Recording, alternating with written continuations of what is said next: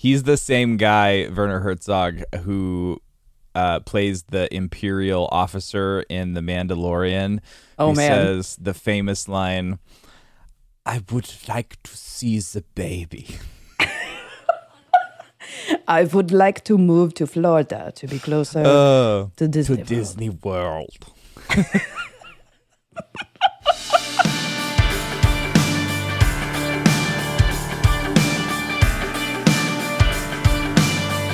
Hello, everyone, and welcome to Parks and Rewatch. I'm your host, Joe. And I'm Joy, and I'm having a semi crazy meltdown because we just started season seven and I don't know what to do with my life. We are beginning the final season of Parks and Rec, The final countdown. which means that we are diving into season seven. What? episode one. 2017. 2017. I want words to be there, not numbers. I was very confused at first when I looked and I was like, where are the Uh-huh. words? It was a little confusing. So, Joy, what happens in today's episode? I woke up in the middle of the night and realized that I forgot to write poetry for the episode of the day plot synopsis. Um, so I just wrote it. And sometimes I'm just really in awe of how it flows. And so this one is lines of two words. It is essentially, I, I built it in a way that we can reflect.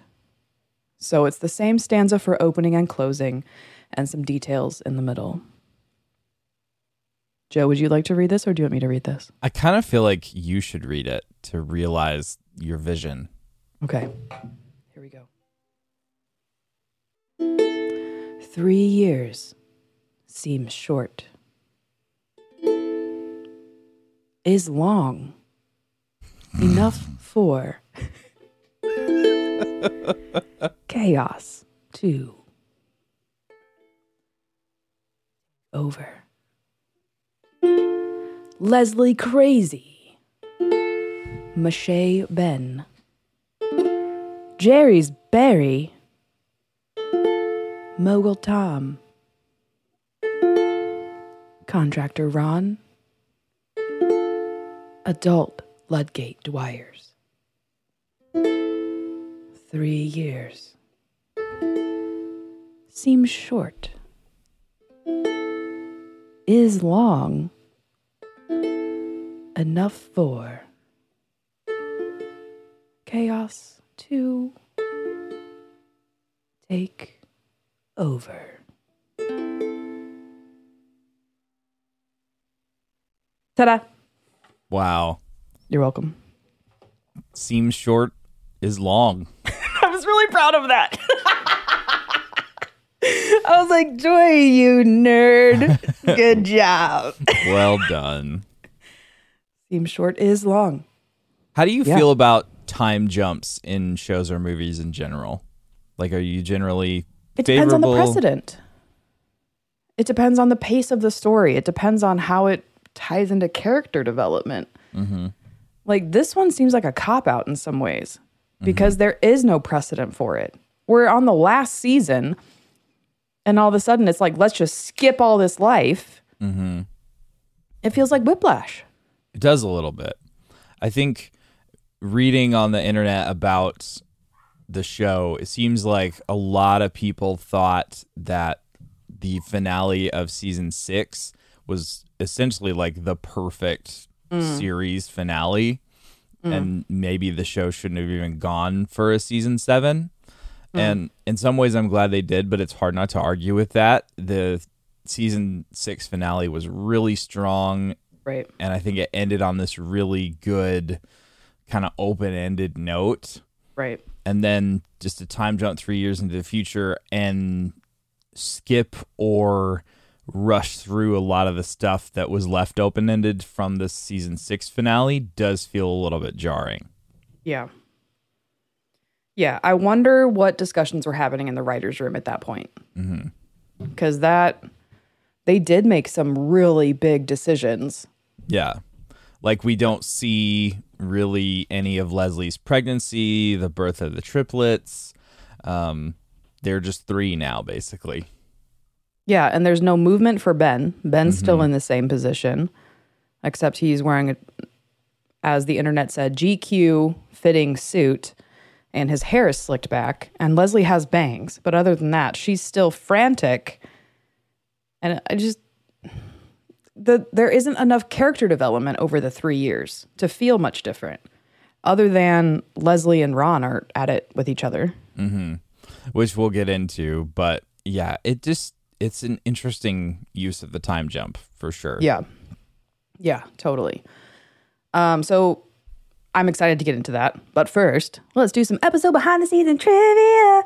IMDb said the entire season seven was filmed in 2014, but was set in 2017. And they made several predictions about life in 2017.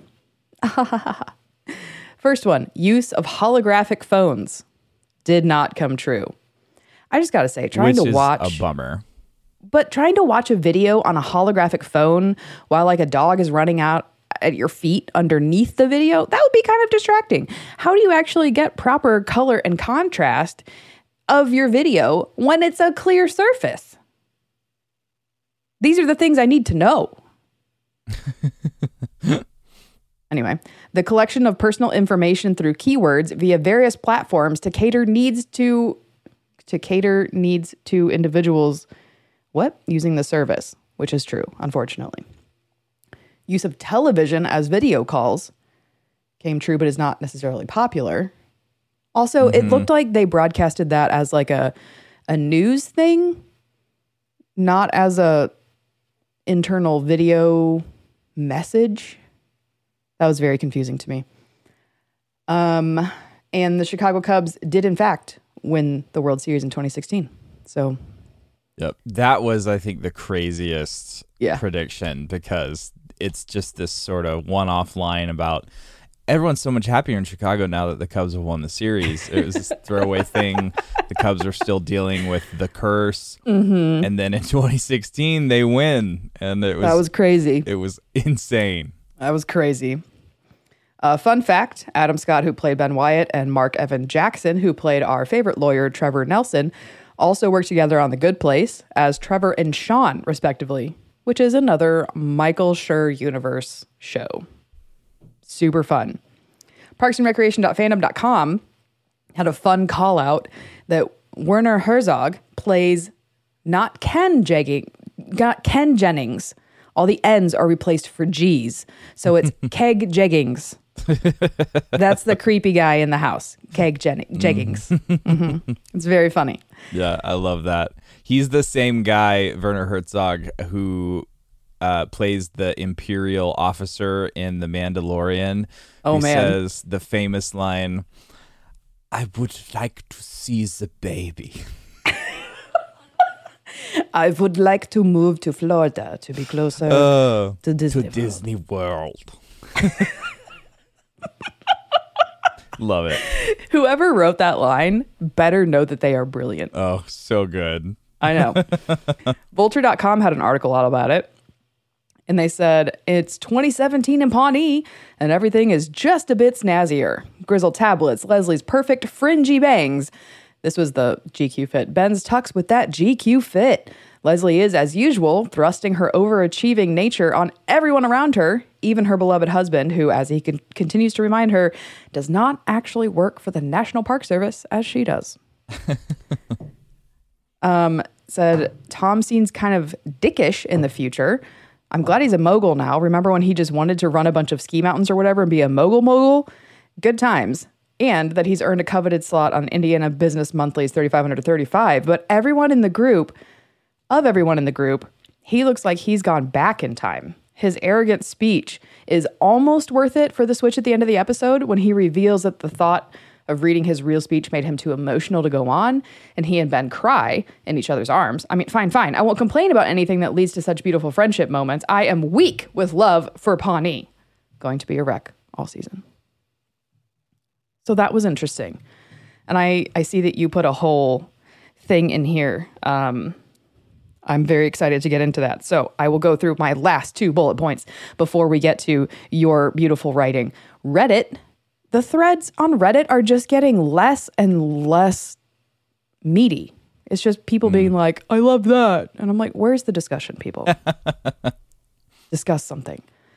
Um, so, two call outs that I found very interesting. The first one was I like how Ron Swanson still has an old cell phone belt clip for it in 2017. It's the same phone, which is beautiful to me. I do love that small detail. And the second one is the fact that no one works for the parks department now makes me sad. Mm-hmm. Mm-hmm. Except for technically Craig, Okay. who still does. He's running the thing now. Okay. Your Yeah. turn. So, as I was thinking about, and as I mentioned in a previous episode, season seven, I think, has been the topic of some discussion. And I remember by this time, I was watching Parks and Rec as it aired. Uh, and so you have to deal with the time that takes place between seasons uh, and then knowing it was going to be the final season going Right. into it typically that's something I always enjoy when a show knows that it is going to be going into its final season because that gives sort of uh, a direction and that gives a predetermined pace to the writers and everything. Yeah. There are some So- good knowns. Yeah. So some of the final episodes of TV series have been my favorite. I don't know I can say that with Parks and Rec for sure. I don't know that season 7 is my favorite. I'm Um, excited to hear all about this. But regardless, Parks and Rec is a show that's it's loved by many. It's looked back on as one of the all-time greats of network sitcoms. I think absolutely deserved. The final season took several risks, not the least of which being a time jump. Yeah. Uh, the final Huge season of risk. Parks and Rec and its series finale did not sit well with everyone. And as someone who generally thinks that the show did stick the landing, there are still some things to me about the final season that I think could have been done better, or on the opposite end of the spectrum, are just honestly head scratchingly confusing. Yeah. So I thought now might be a good time to discuss some of the overarching themes of season 7 and address some of what I think are the main ways that the show misses the mark. Yeah. The first big one being the unearned conflict between Ron and Leslie. Yes. Uh, so for me personally, this is the biggest swing and a miss from season 7 Yep. and trying to look at it from both sides, I can understand what the intent may have been, which would be to really give shock value to the time jump and to give the plot a, a sort of shot in the arm by injecting this big mystery into the final season. Um, like, oh my goodness, it's Ron and Leslie. What happened? You know, to do this to them and and make you as a watcher be really engaged to want to figure that out.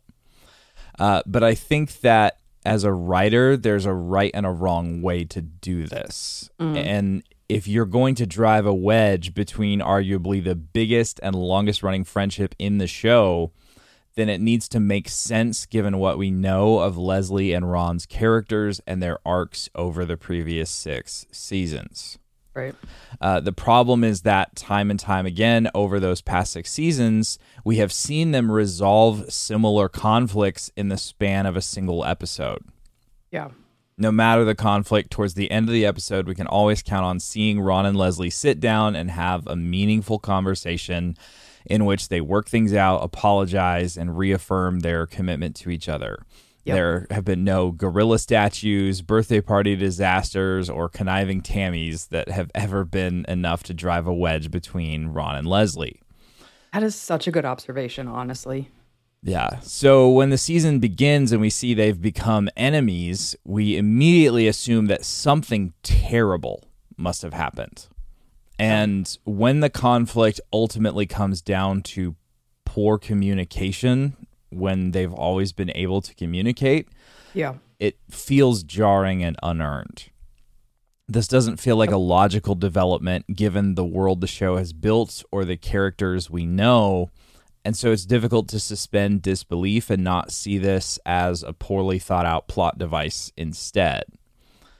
Uh, so for example, when it's revealed that a character you thought was human all along is actually a host on Westworld, it is a massive shock. It's a huge twist, but it's believable because it's consistent with the world the show has built. The show Yeah. sort of establishes this world in which nothing is what it seems. Mm. And so when there's a giant twist that tells you nothing is what it seems, it's a big twist, but you believe it because that's the world and the characters that have been established. Right.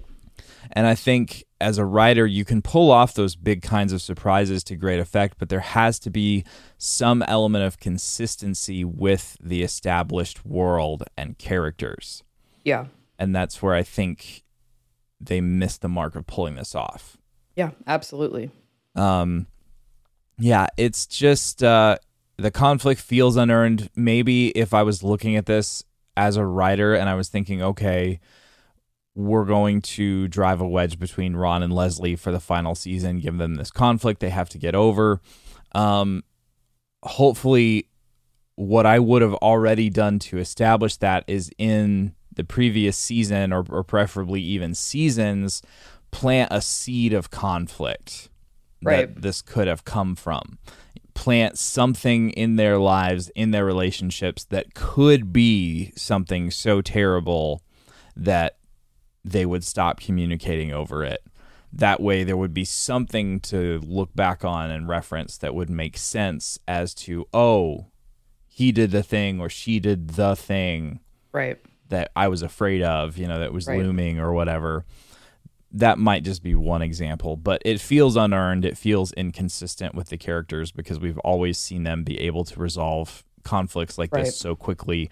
So the idea that this is just another miscommunication, like one of the hundreds that they've already had, falls a little flat.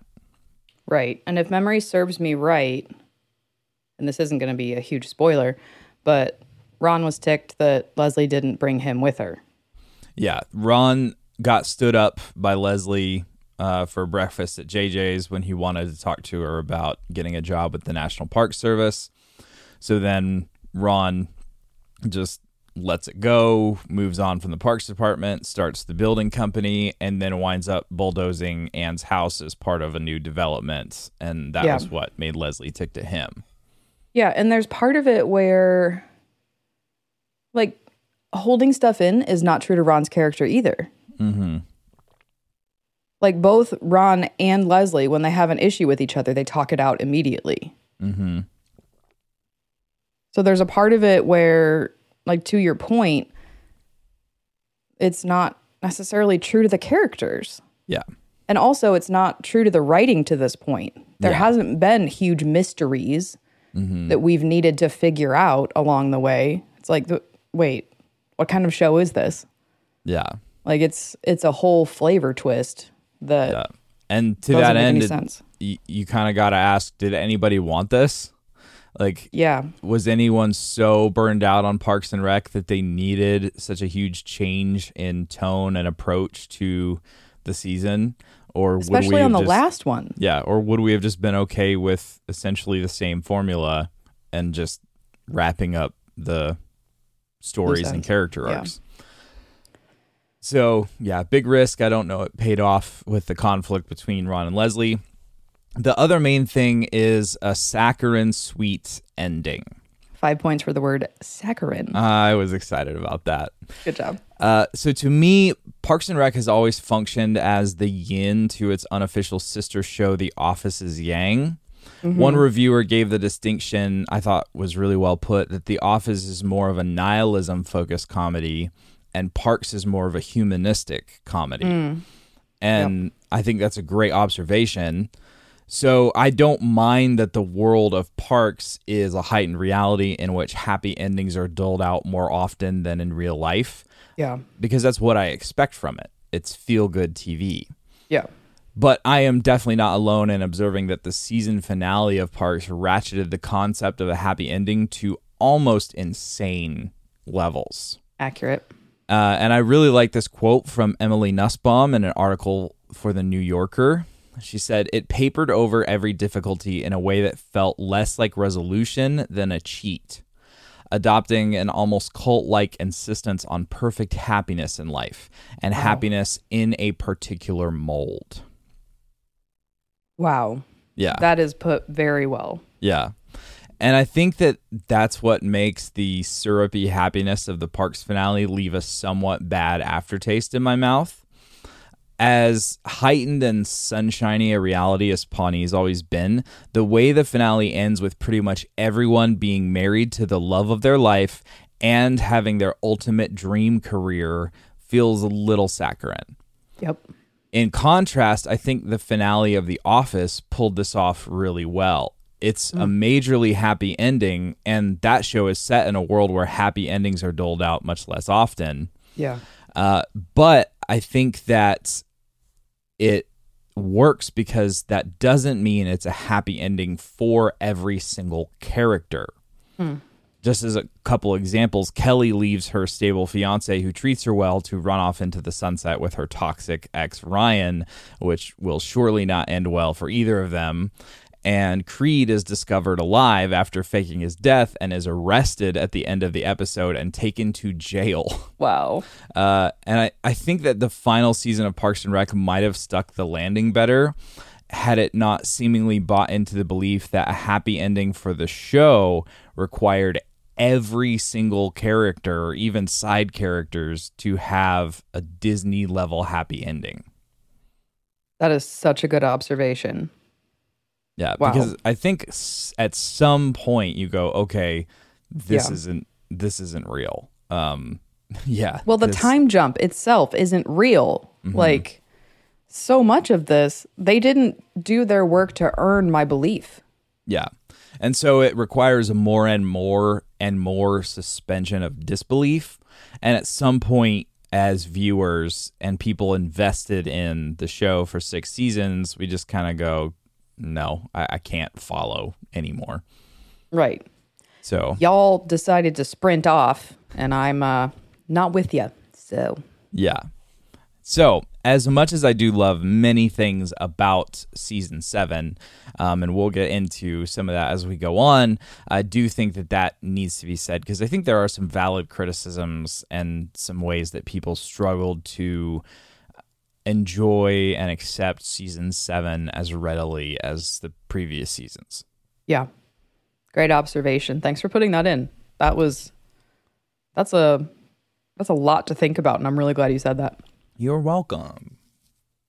And now it's time for some dives. Up top, we're going to talk about loafers with no socks, slow cookers, hot fudge pipelines, and normcore. In the boofs, we're going to talk about implications wheels, heartburn, and Shia LaBeouf dresses. What are you excited to hear about, Joe?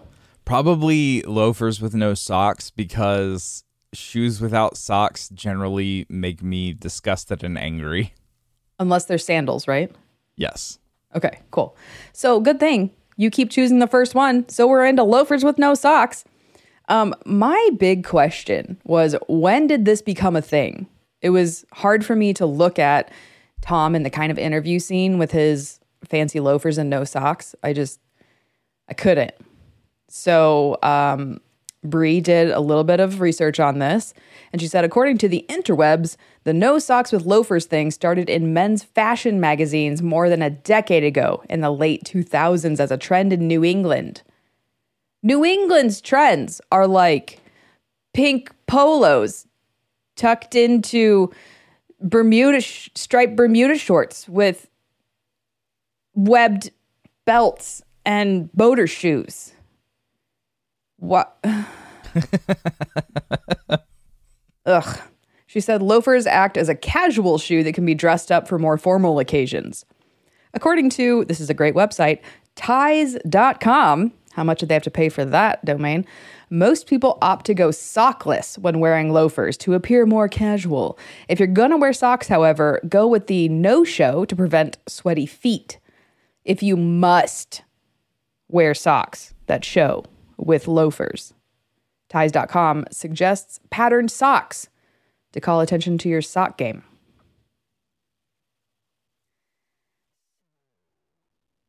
It doesn't resolve any of my feelings. Yeah. Uh yeah. What's your opinion on this? I hate wearing shoes and no socks unless the shoe has been specifically designed to be worn without socks. Yeah. Because my feet just instantly get gross and sweaty Yep. and it's stupid. And the whole no show sock thing doesn't really work for me because there are a few things worse when it comes to the world of wearing shoes, as far as I'm concerned, than being able to feel the seam of your sock Mm-hmm. inside your shoe. And then there's chafing and rubbing and, and Ooh, different the word chafing textures. makes me want to puke. Yeah, no, it just it makes no sense to me. Um, All right. so yeah, Well, listeners, if you have a different opinion, feel free to uh, talk about it on the Parks official Parks and Rewatch Facebook group, which is obviously on Facebook. correct, Yeah, ding, ding, ding, ding, ding. I get points. accurate location. Up next is the history of slow cookers because April looks at the crock pot and she goes, Stop taunting me. So, according to Wikipedia, a slow cooker, also known as a crock pot, which is trademarked by Sunbeam products, but sometimes is used generally, generically in the English speaking world. That's funny to me. Is a countertop electrical cooking appliance used to simmer at low temperature than other cooking methods such as baking, boiling, and frying. This facilitates unattended cooking for many hours of dishes that would otherwise be boiled, like pot roasts, soups, stews, and other dishes, including beverages, desserts, and dips. That's a lot of words. Soups, stews, and other dishes, and beverages, desserts, and dips. Whew.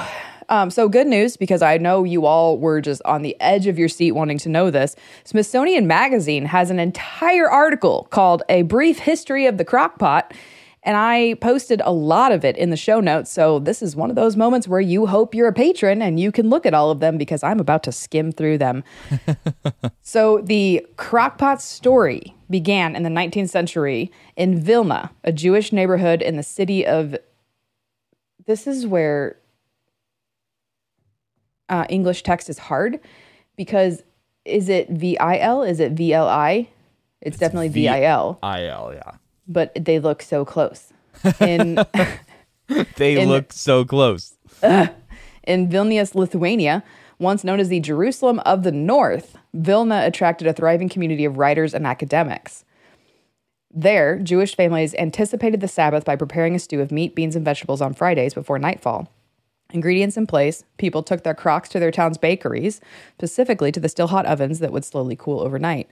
By morning, the low and slow residual heat would result in a stew known as cholent, or maybe cholent, C H O L E N T.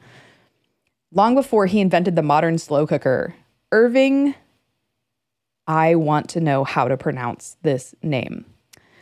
I'm going to say it's Nakamson. What do you think it is? Yes. Fight with me, come on. um, learned of this tradition from a relative. He was born in New Jersey in 1902, where he joined an older brother, Meyer, and later gained a younger si- sister, Sadie. Um, his mother, Mary, who immigrated to the U.S. from Russia, left Jersey City for Fargo, North Dakota. Wow.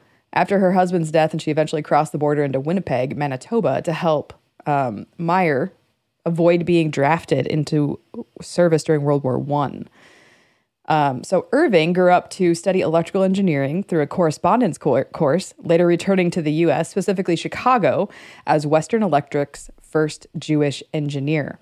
He was an avid inventor. He invented things like an electric frying pan and an early version of the modern lava lamp. Isn't that cool? Wow. That's so cool. His tele- telesign, this was fascinating to me, laid the groundwork for the modern electric news scrollers that light up major cities, delivering headlines and stock movements to passersby. The most famous of these is the Times Square zipper. Isn't that amazing? Dude Yeah. just like invented all kinds of stuff, including what we now know as the crock pot. Um, in their household, the slow cooker was a solution to summer heat, allowing the family to prepare meals without turning on the oven. He applied for the patent on May 21st, 1936, and it was granted on January 23rd, 1940. That's a very long process. Ugh. Ugh. His slow cooker went to market more than a decade later during the 1950s, although the reason for this delay is not clear. At the time, the slow cooker seemed unlikely to catapult him to fame, though it did highlight another significant development in his family's life a new name. 1945, World War II put an uncomfortable spotlight on Ger- Americans with German names, prompting him to shorten his family name to Naxon. So his first slow cooker was called the Naxon Beanery. Beanery. Makes me think of like a coffee roaster or like that opening scene from Bill Nye, the one that they did on food, where it would be like Bill Nye the Science Guy, brought to you in part by, and then it was like the old clacky film sound, like, and then it's like just this visual of somebody going into a pot of baked beans and pouring it out, and it's like beans. anyway, My If you know favorite Bill- part is the n- description that is the very next part of the sentence. uh, in the beanery, a squat crock with a, fitted lid. Squat crock. Hey, you are a squat crock. And a heating element built around its inner chamber to promote an even cooking. So he sold his business in 1970 to Rival Manufacturing for cash, which was a turning point in the crockpot's history. Uh, by then, the Naxon Beanery was nearly forgotten. Um, Rival integrated Naxon Utilities into its larger operations, and the, their team of home economists, I want to be on that team, were tasked with testing the Naxon Beanery's versatility. In 1971, Rival unveiled its newly rebranded Crockpot. And wow, I love this part. Home cooks eagerly brought their crockpots home in distinctly 70s hues like harvest gold and avocado. Very funny. Advertising campaigns, along with word of mouth, drove sales from $2 million in 1971 to an astounding 93 million four years later. I love crockpots. Do you love crockpots? Absolutely. Ugh. So, fun little dive into how it works to use a slow cooker. To use a slow cooker. Yep. The cook places raw food and a liquid, such as stock, water, or wine, in the slow cooker. Some recipes call for preheated liquid. The cook puts the lid on the slow cooker and turns it on. Some cookers automatically switch from cooking to warming after a fixed time or after the internal temperature of the food, as determined by a probe, reaches a specified value.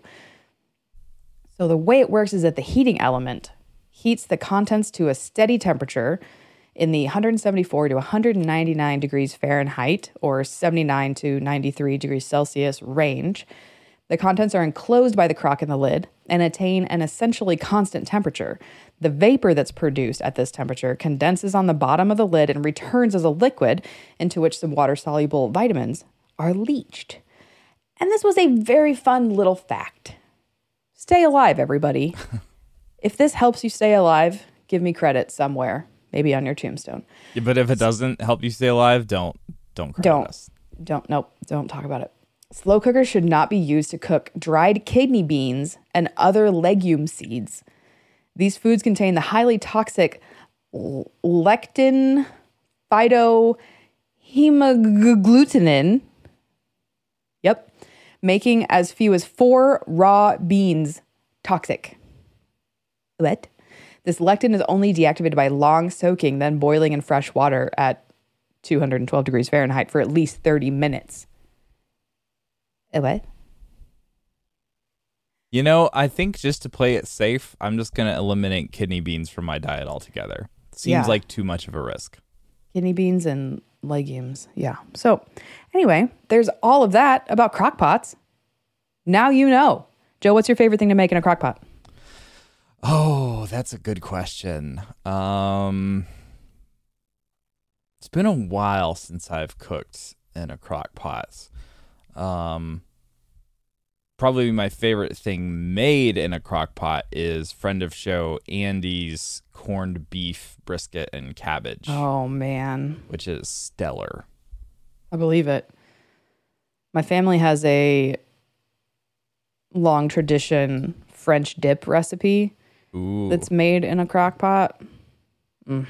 Mm, mm, mm, mm. Love That it. does not suck. You know what else does not suck? Hot fudge pipelines. Ooh, because they're pushing, I guess. Um, the Newport family has always been a part of Pawnee, not always in a great way though, like when the hot fudge pipeline exploded. But the fish tasted delicious. My question is though, would it would fudge flavored fish taste delicious? No, Because I don't think so. I don't think so.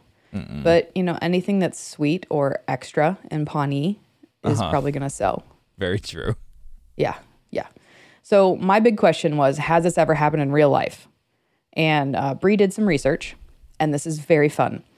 While there's no record of a pipeline of delicious hot fudge actually exploding, there is record of something vaguely similar happening. An explosion at a chocolate factory in Switzerland in August of 2020 that caused the entire town to be covered in cocoa flakes. What? That's hilarious.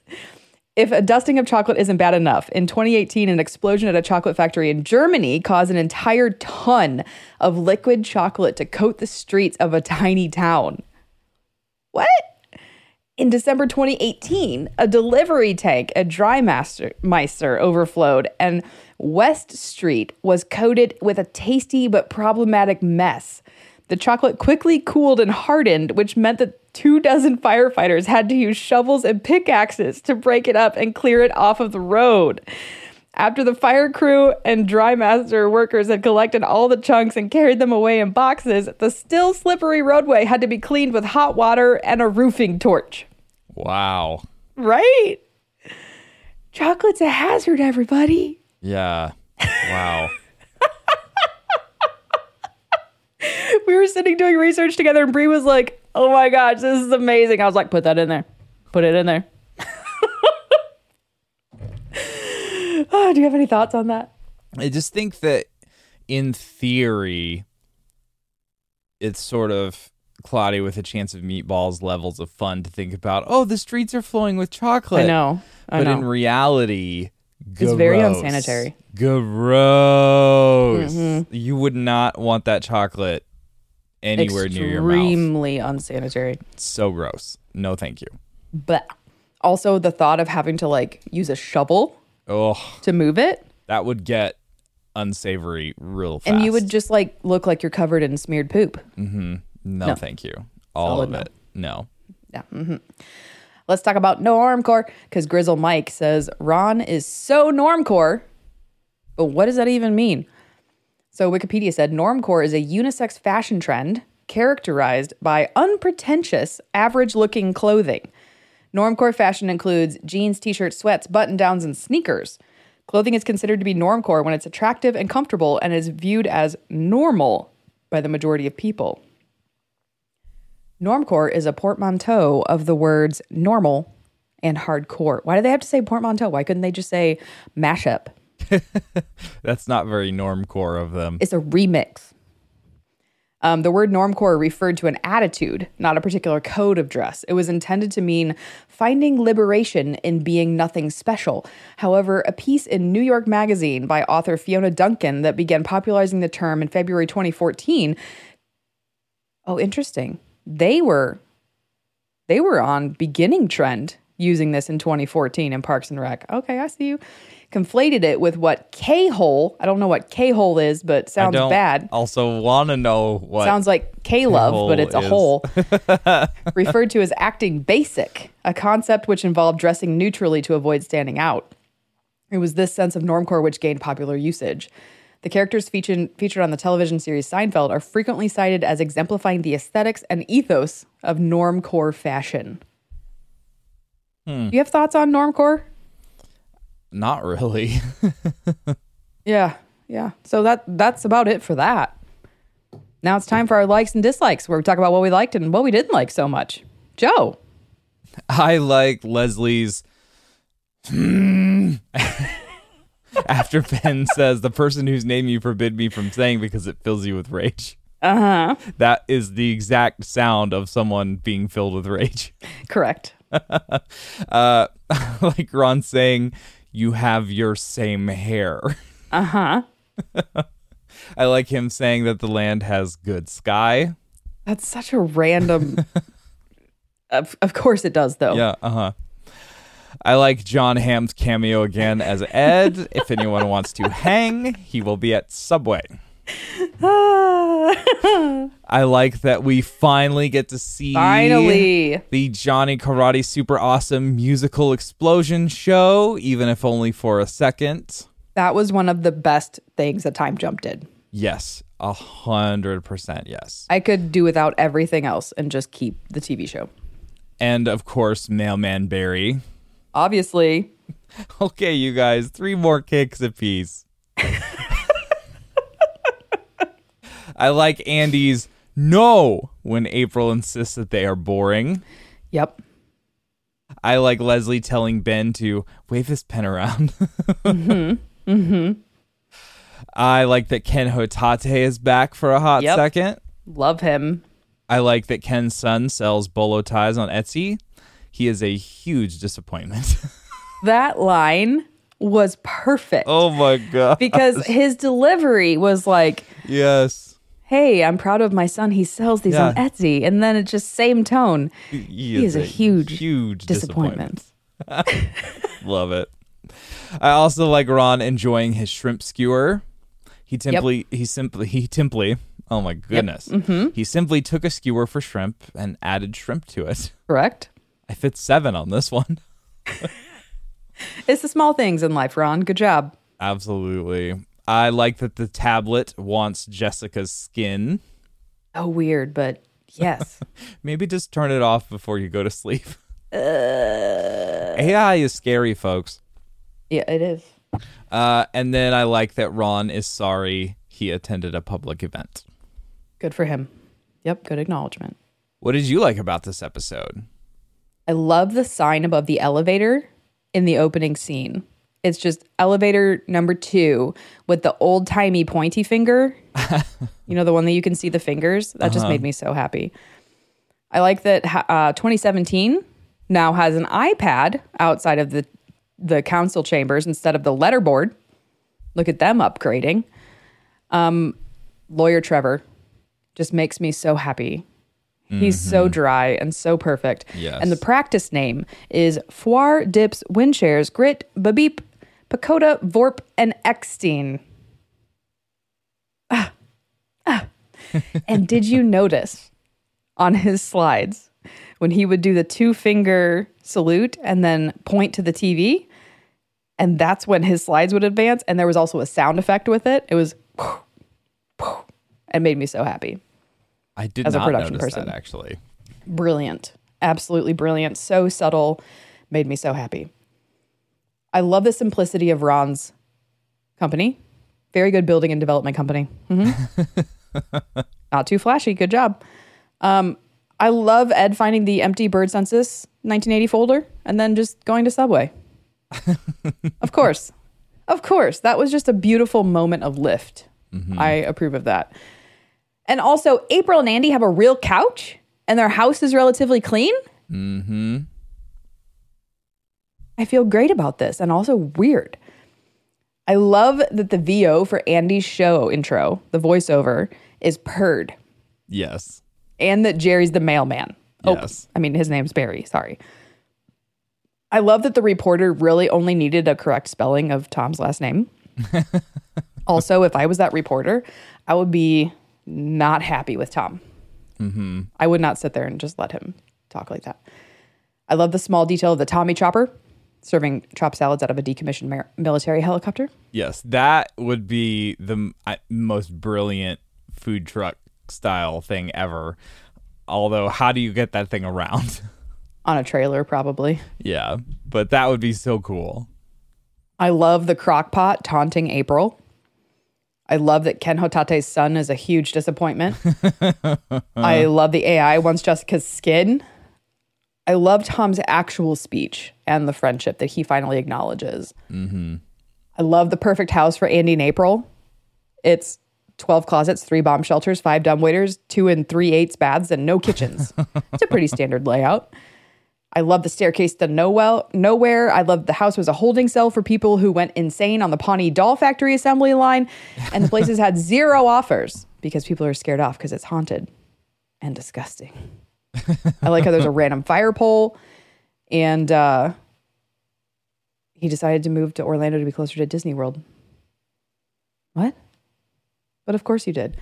Mid likes. There's a lot of comedy gold that causes me real life stress.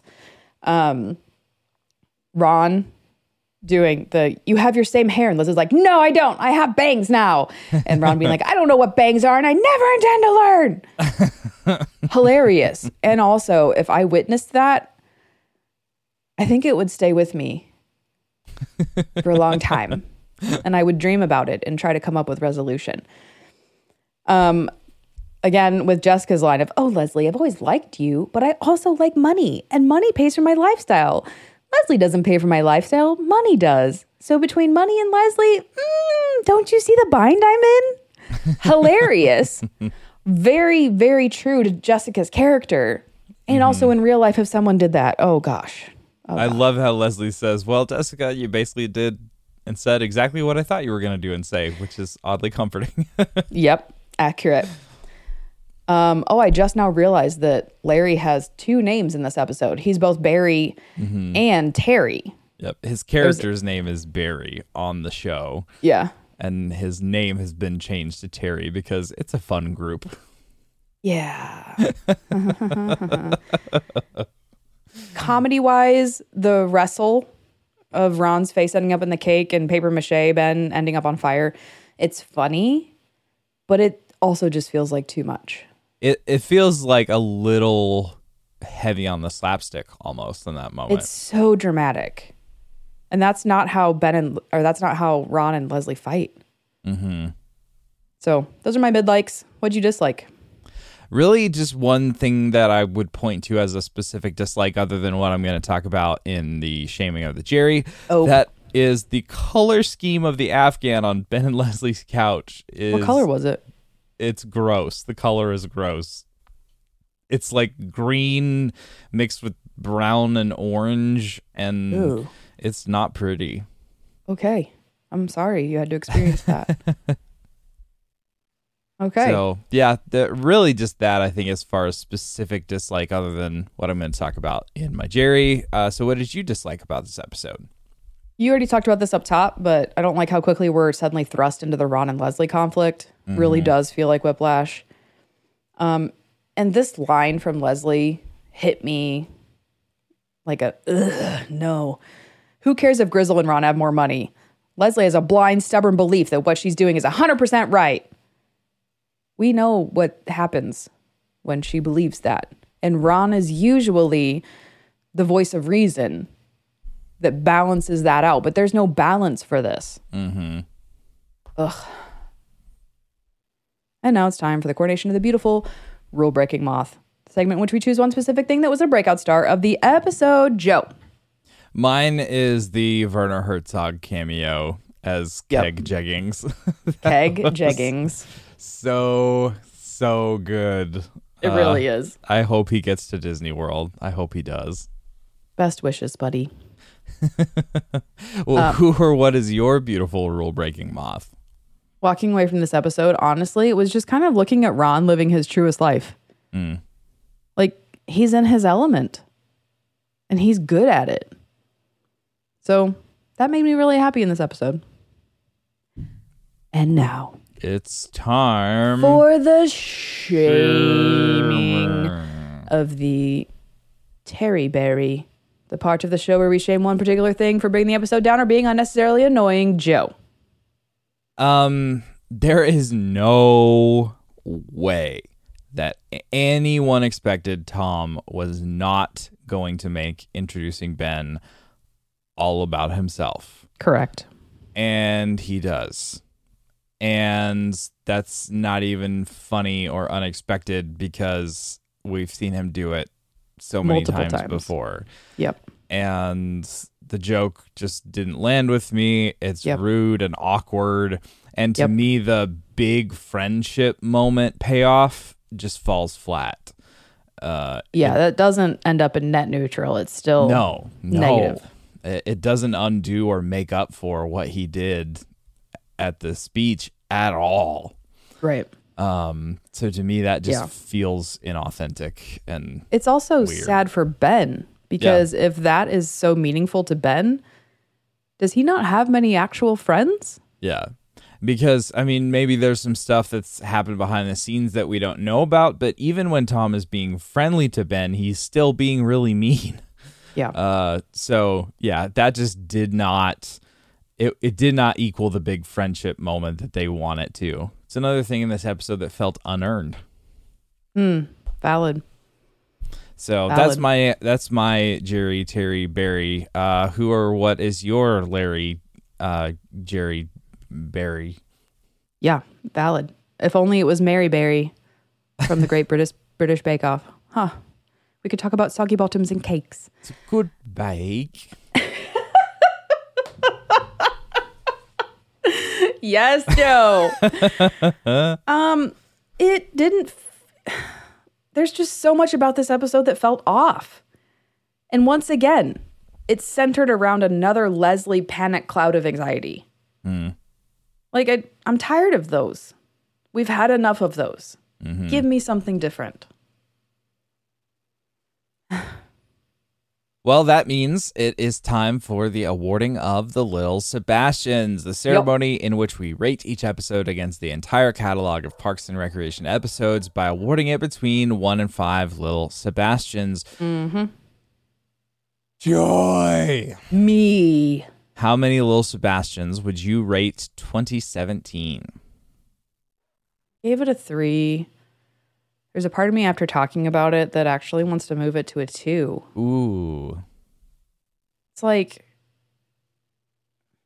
some of the other threes, like I, I heard you say, like we rated against the entire catalog. There's a part of me that's like, it's not equal to the other threes. Hmm. I think a three is I wouldn't mind watching it again. Mm-hmm. And I really don't want to watch this episode again. That's a good point. So I'm I'm amending that and going down to a two. Hmm. What about you? Uh, yeah, I don't know. I think you're persuading me. I think I'm bumping this episode down to a two in real Oh time as my well. I was gonna go with three, but yeah, I just it's not a super enjoyable episode. I think it's definitely not one of the series' stronger season Correct. openers. We rate this one subpar. Ba-da-ba-bop. What You do we- missed the it- mark. It's been so long since we both rated an episode a, a two. I don't even know what we call that. I don't know. I would call it a letdown. so Ooh, truth hurts. uh, so now it's time to ask that all important question. where, in the world is John, Jean-Ralphio? Whoa.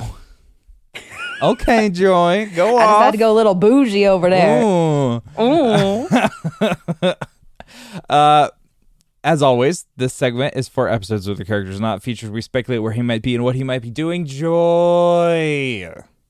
Okay, I know we got a Facebook comment about like wanting us to speculate wildly, and I will, but this episode was not the time for that mm. mm-hmm. because mm-hmm. it's pretty obvious to me. He's with Ed at Subway. I don't know where else he would be. Yeah, it it's one of those where you have to be true to your heart and Yeah. you know sometimes i think the thing about Jean-Ralphio is he's unpredictable so Yeah. yeah, he might be in doing this wild extravagant escapade but he might just honestly be hanging out with ed at subway Right. They seem like a good pair. yeah yeah i mean Jean-Ralphio would probably get bored in about five minutes but, But for that five on- minutes it'll be fun Depends on how convincible Ed is. yeah If That's Ed is true. can be easily swayed to do anything, then they're going to be best friends. That is true. Yeah. So I I I gotta go with Joy on this one. He's obviously hanging with Ed at Subway. Mm-hmm. And now it's time for Johnny Karate's karate moves to success, an inspirational segment in which we apply the karate moves to success in our own lives, and the first time that we have done this segment in an episode that actually features the Johnny Karate Super Awesome Musical Explosion Show. Oh my gosh, we waited so long. I know, and we're here. How does it make you feel? Um, I'm gonna need a second to process that. I could I could tell immediately by the look in your eyes. It was like, oh no. Oh no. Oh no. Yeah, Uh, it's fine. We're fine. Everything's fine. Well, while you're processing, what do you want to karate chop this week? Fall allergies. I mean, it doesn't. You said it's an inspirational segment, and I don't feel inspired by fall allergies. True. They just are gross. Ragweed is the worst. Mm. Is it the Rona? I don't know. Is it fall allergies? Probably. Ugh, what about you? Yeah, I've even karate chopped them recently, but I have to do it again. I have to agree with you. Fall allergies are terrible. Um, It's gotten to the point where I just wish September and most of October didn't exist because they are miserable, which sucks because I love the season of fall. Uh, But for the first part of it, until we get a few good hard freezes, it is just like the air is attacking my face.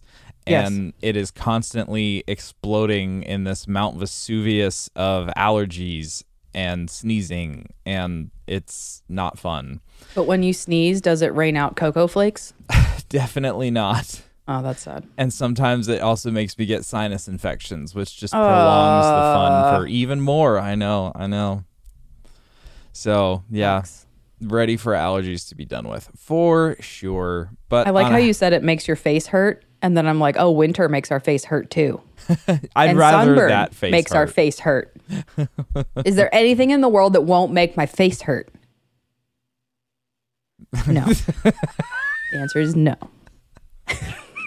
I'm just thinking of soft things. Like, for some reason, my mind immediately goes to teddy bears.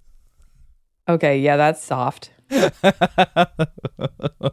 like cooked pasta. Slap some pasta up on my face.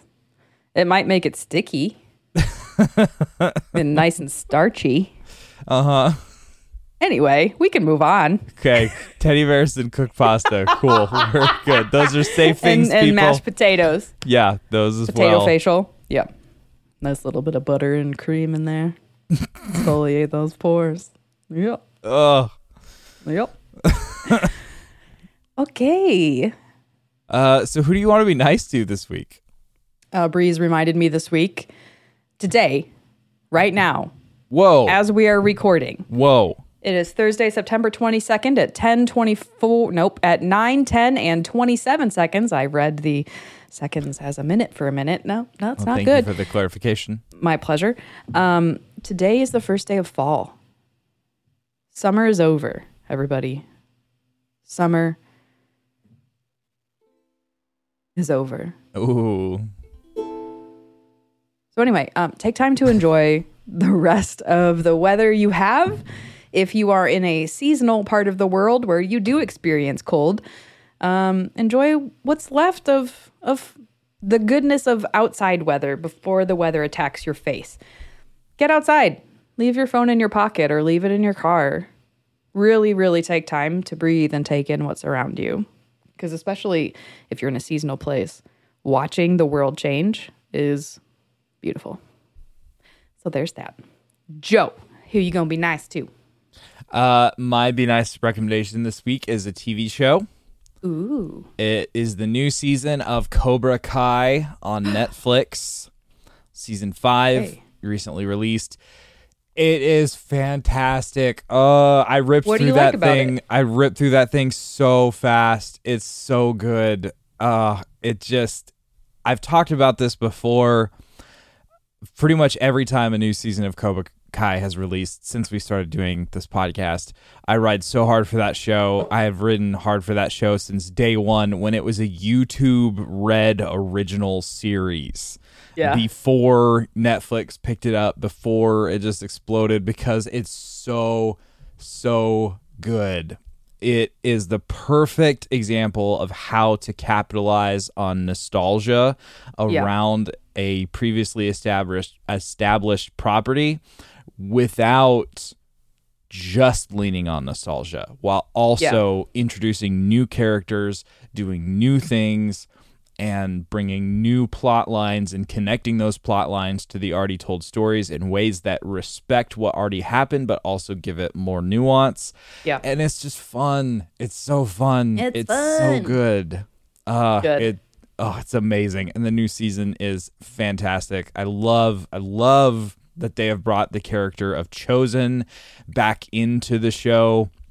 The way they do it is just perfect. If you haven't watched any any of Cobra Kai and you're going to maybe mild spoilers, just like skip ahead 30 seconds, but Chozen, if you know anything about the uh, Karate Kid series, he's the villain of the second movie. Uh, so he's a Japanese boy in this town that Daniel and Mr. Miyagi go to that winds up fighting Daniel to the death. Uh, and then Daniel spares his life after winning the fight. And then they reintroduced Chozen in the series last season.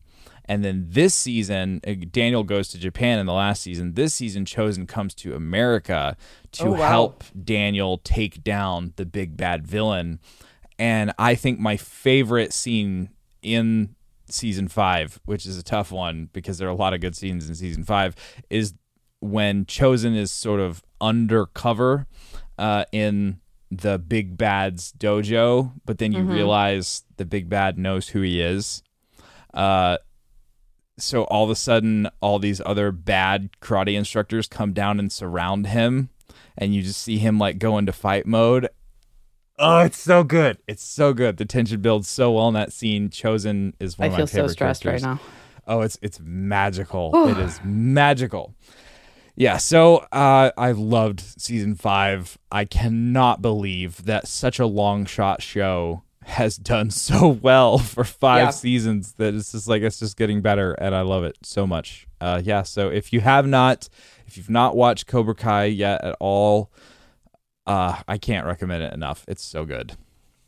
Love that for us. Okay, Joy, take us to that outro. You have a word? Uh, my word is skin. Skin. Mm-hmm. First things first, I'ma say all the words in my head. Jessica, give me your skin. Ooh, give me your skin. Ooh. Give me another one. Um, normcore. Second thing second, don't you tell me what you want me to wear. I'm gonna choose something normcore. It's comfy. Look at my hoodie, aren't you jealous of it? It's so comfy, you don't even notice me. It's a non-core, I got it at the Gap, or maybe at American Eagle. Yay, hey. I gotta go down an octave. Hey, you make me a, you make me a believer believer. Oh, you make me wanna look like you, but you're so normal.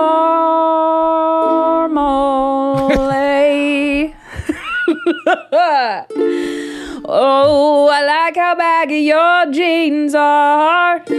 They're comfy. Hey. Oh, you look so normal, I don't even know. Tis you. What's the next one? Uh, let's do Disney World.